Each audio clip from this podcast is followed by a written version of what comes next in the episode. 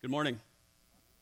So, uh, we're going to be um, continuing the series on Acts that Randy's been working through uh, for the last several weeks.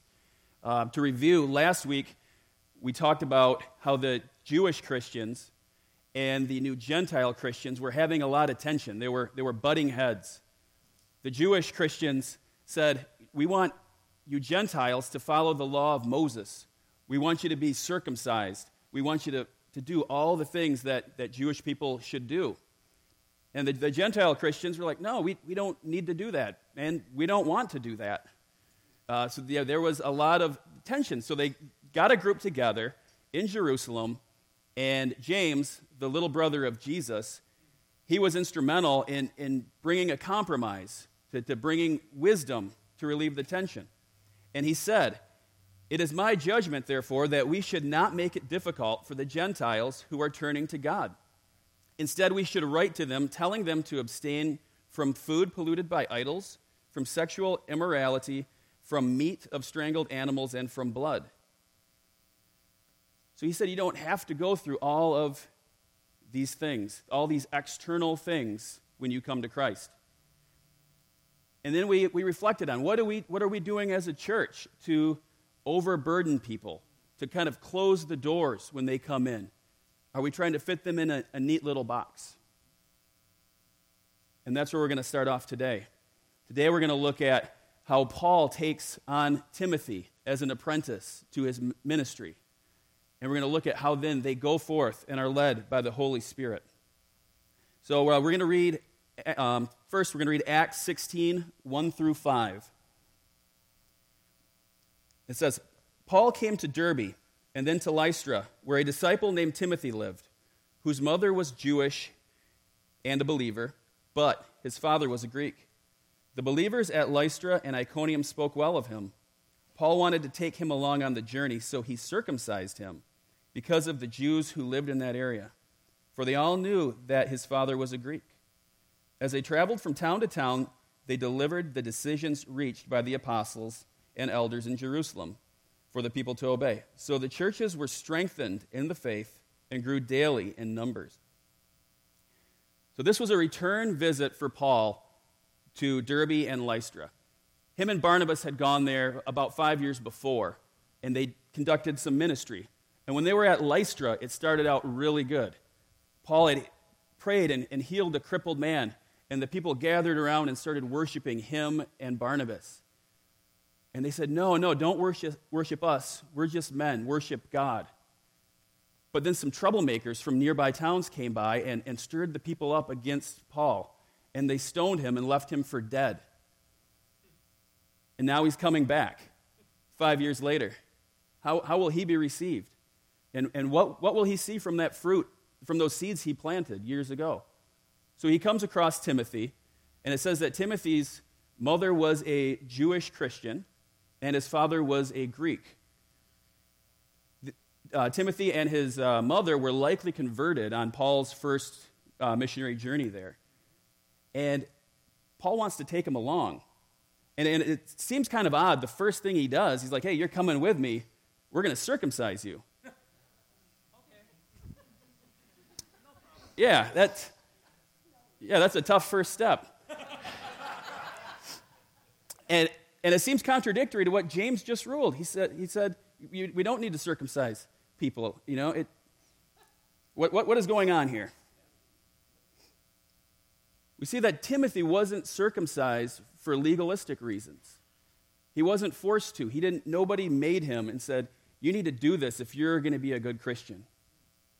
Timothy did it out of love. He was going to minister to Jewish people in that area. And, and people knew Timothy's heritage, that, that his mother was a Jew, so he himself was still considered of Jewish heritage. But they knew he was kind of a renegade Jew. He hadn't been circumcised.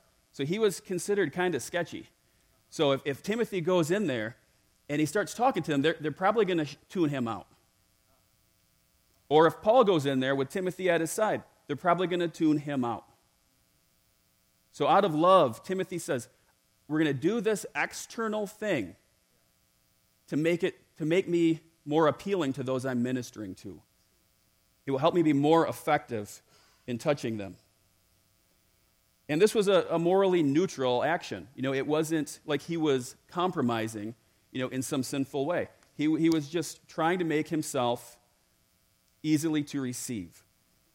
In 1 Corinthians 9, Paul says, Though I am free and belong to no one, I have made myself a slave to everyone, to win as many as possible. To the Jews, I became like a Jew to win the Jews.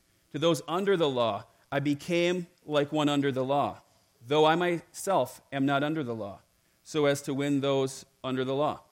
To those not having the law, I became like one not having the law, though I am not free from God's law, but am under Christ's law, so as to win those not having the law. To the weak, I became weak to win the weak. I have become all things to all people, so that by all possible means I might save some. I do this for the glory or for the sake of the gospel that I may share in its blessing. So Paul's saying that there are external things that don't matter to him, and they don't matter to Christians, but they matter to the lost. And that we have freedom to make changes in how we present ourselves to reach those that are lost.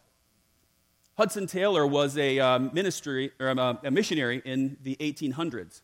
He was uh, a, from England and uh, you know, very good looking, you know, young man, very proper. And he, he sets out, he arrives in China, and the first thing he does is he ditches his traditional clothing and he starts dressing like, like a Chinese, uh, like the Chinese men, and he grew a pigtail on top. And, and he received a lot of resistance from the other missionaries there, from people in his denomination. You know, that was not the proper English thing to do. But the, the, the missionaries that were already in China had been struggling. They weren't making those connections. But once uh, Hudson, dressed like that, learned their language, God opened a door for a tremendous ministry in China.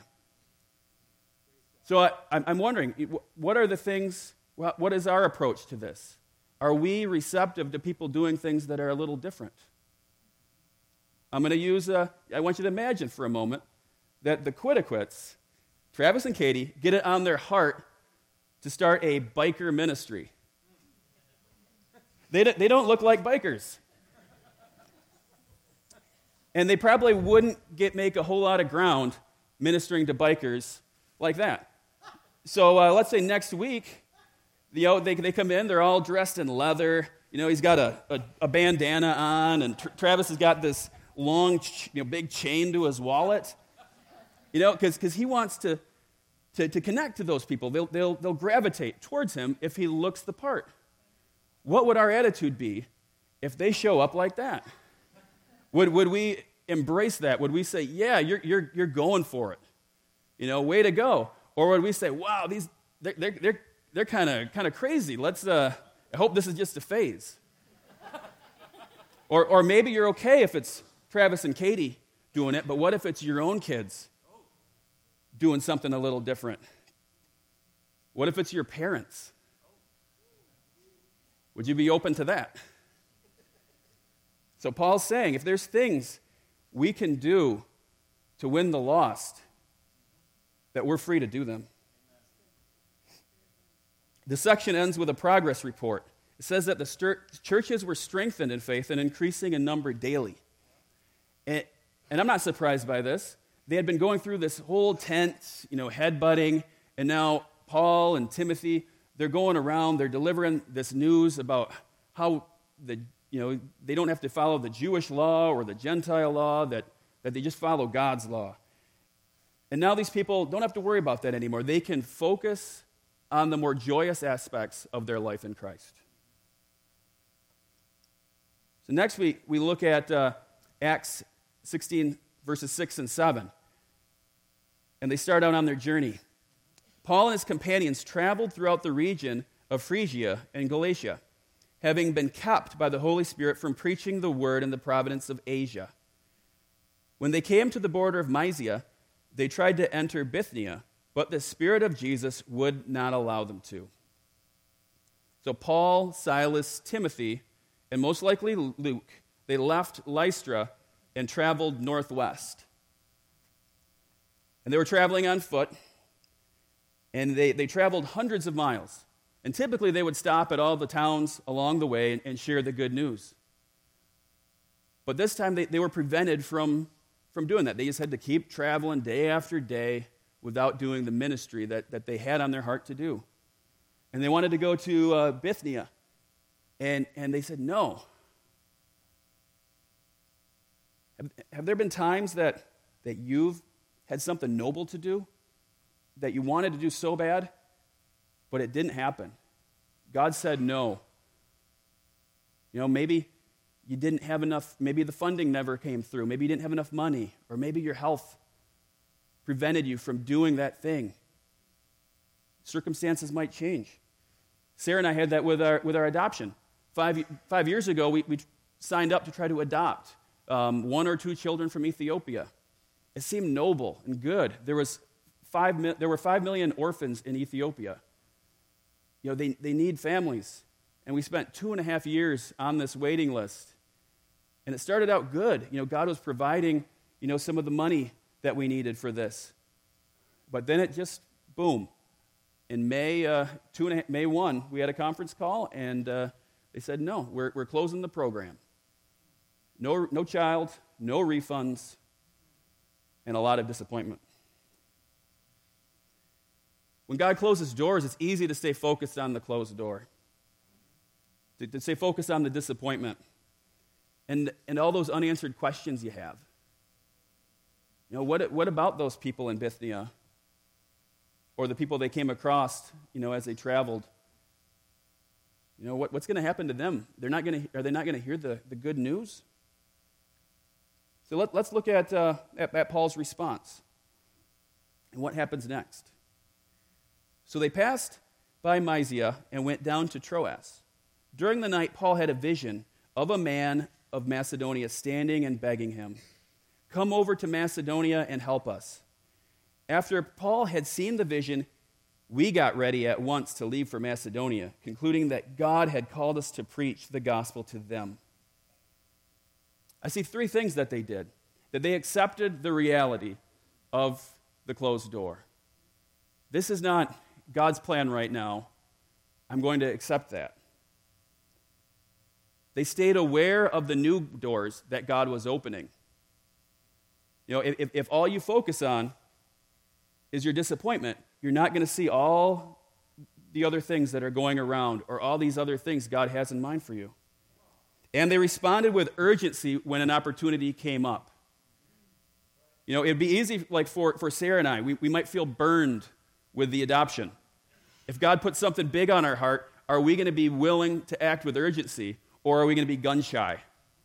Are we going to trust that God will be faithful with this next, next thing he puts on our plate. Another great example of someone being told no by God is King David.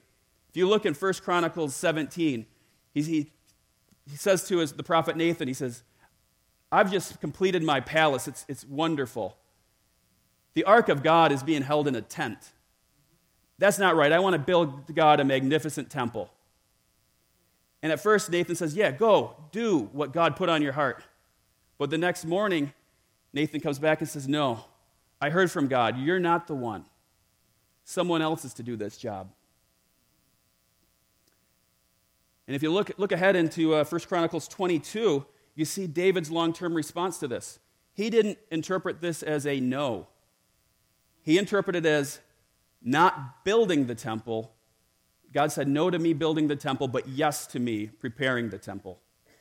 It says that throughout his life, he took great pains to accumulate wealth and treasure to donate to the temple.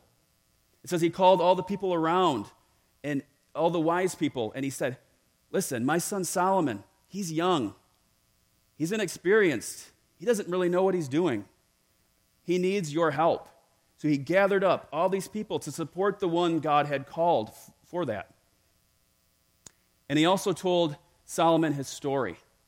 He told them about how, how God had placed this passion on his heart and how important it was to build the temple, but that he wasn't allowed to do it. And he reminded Solomon that he was a man of destiny, that he was the man for the job at this time in this place. So he So Solomon got the privilege of building the temple. But David's response to being told no, what was what uh, enabled the, the building to be so successful. So that one of the problems with closed doors is our limited human perspective. We don't know what the future holds. God does. We don't know where danger is, but God does. We don't know what God's plan is for other people, but God does. And we do not know what is most urgent in God's eyes. When we look at this story of Paul, Silas, and Timothy and the early church, we get the privilege to look back at it in hindsight, where we see everything that played out. We don't get that luxury in our own lives. So, if, as you keep reading the Bible, you'll see that um, later on in chapter 16 and 17, they enter Macedonia and they have a tremendous ministry there. And maybe Randy will talk about that n- next week. Maybe. But they had a tremendous impact. And it's, so it's clear that they were in the right place at the right time doing what God had for them. We don't know what would have happened if they would have went to those places they were forbidden. They might have gotten frustrated. They might have gotten injured. The people's hearts might not have been ready for the message. Uh, we also ask, you know, what about those people in Asia and Bithynia? You know, doesn't God love them? If you uh, read 1 Peter, it starts out with Peter saying that his letter is to God's elect, exiles scattered throughout the provinces of Pontus, Galatia, Cappadocia, Asia, and Bithynia. Peter was the right person to minister to those people when the right time came. Isaiah 55 says, For my thoughts are not your thoughts, neither are my ways your ways, declares the Lord.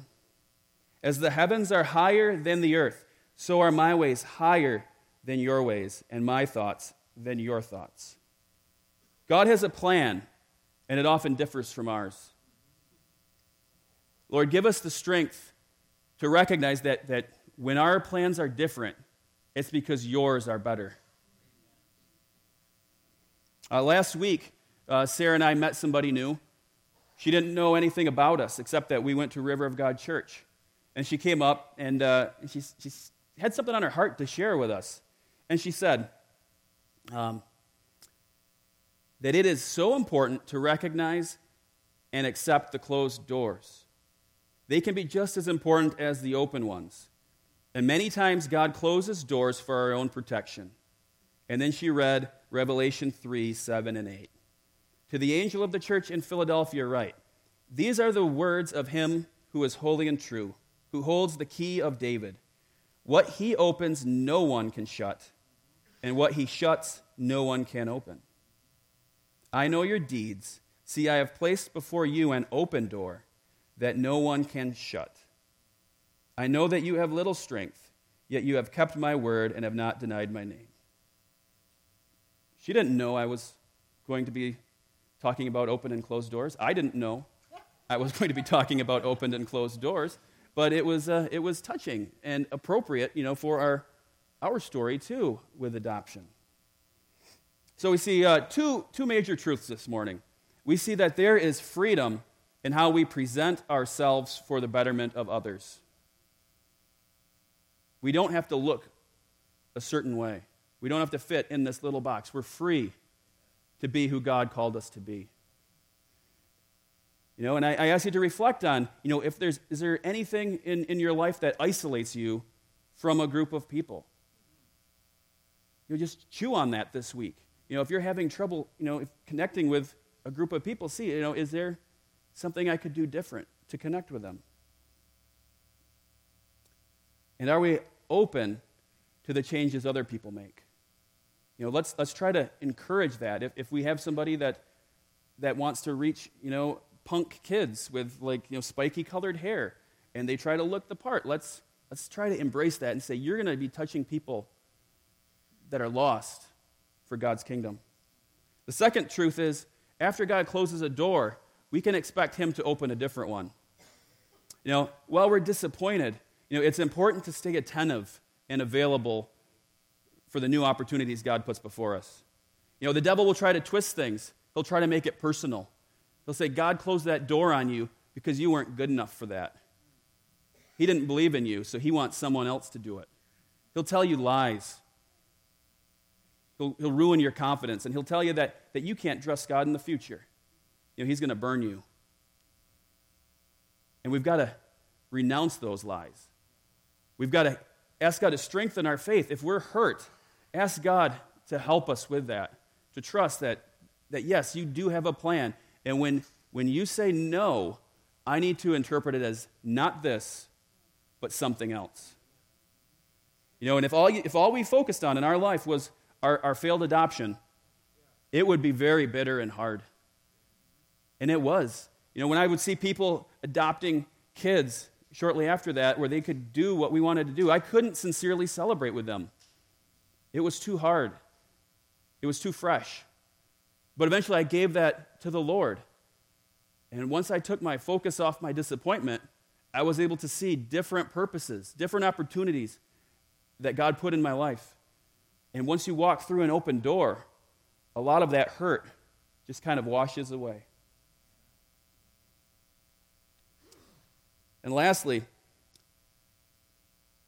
I want you to know that you don't need to be filled with worry or regret that you haven't done enough for God.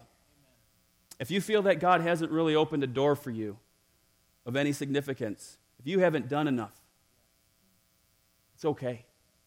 Our relationship with God is not based on what we do for Him. He calls us to, to live fruitful lives and to build His kingdom. But our salvation and our peace with God is based on what Jesus did for us on the cross. So you can, you can let go of that burden, that feeling of being insignificant or missing those opportunities. You can just let that go. God loved me whether I adopted or not. And God loves you whether you've you know, started a tremendous ministry or if you've done pretty much nothing for his kingdom up until now. He loves you because you're his child. And we should praise God for that. So if you're dealing with disappointment, hurt, you know, embarrassment from not being able to do something from, from having that door closed, you know, I believe it's time to deal with that today, to, to be set free.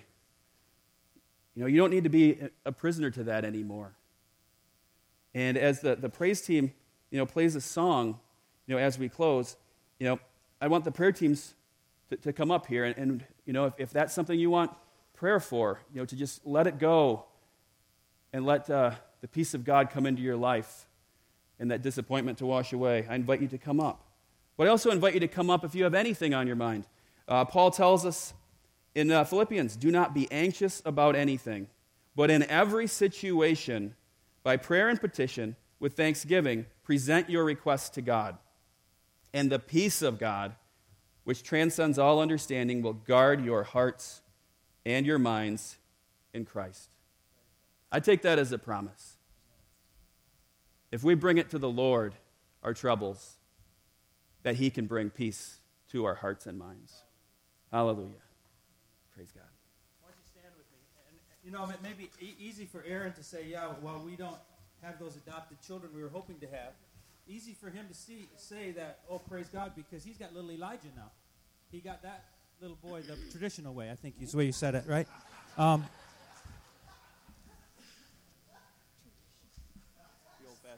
the old fashioned way. Is that what you said? The old fashioned way. Okay. But maybe there's some people here today who are still waiting and still looking at that closed door. So that picture of that little boy standing by those doors. Maybe that's the way you see something in your life yet today. You're standing by those big doors, and there in no way you're going to open those doors. But if that's all you're seeing, you need to need to turn around and maybe look at some other doors and see maybe there's another way that God wants me to go today. And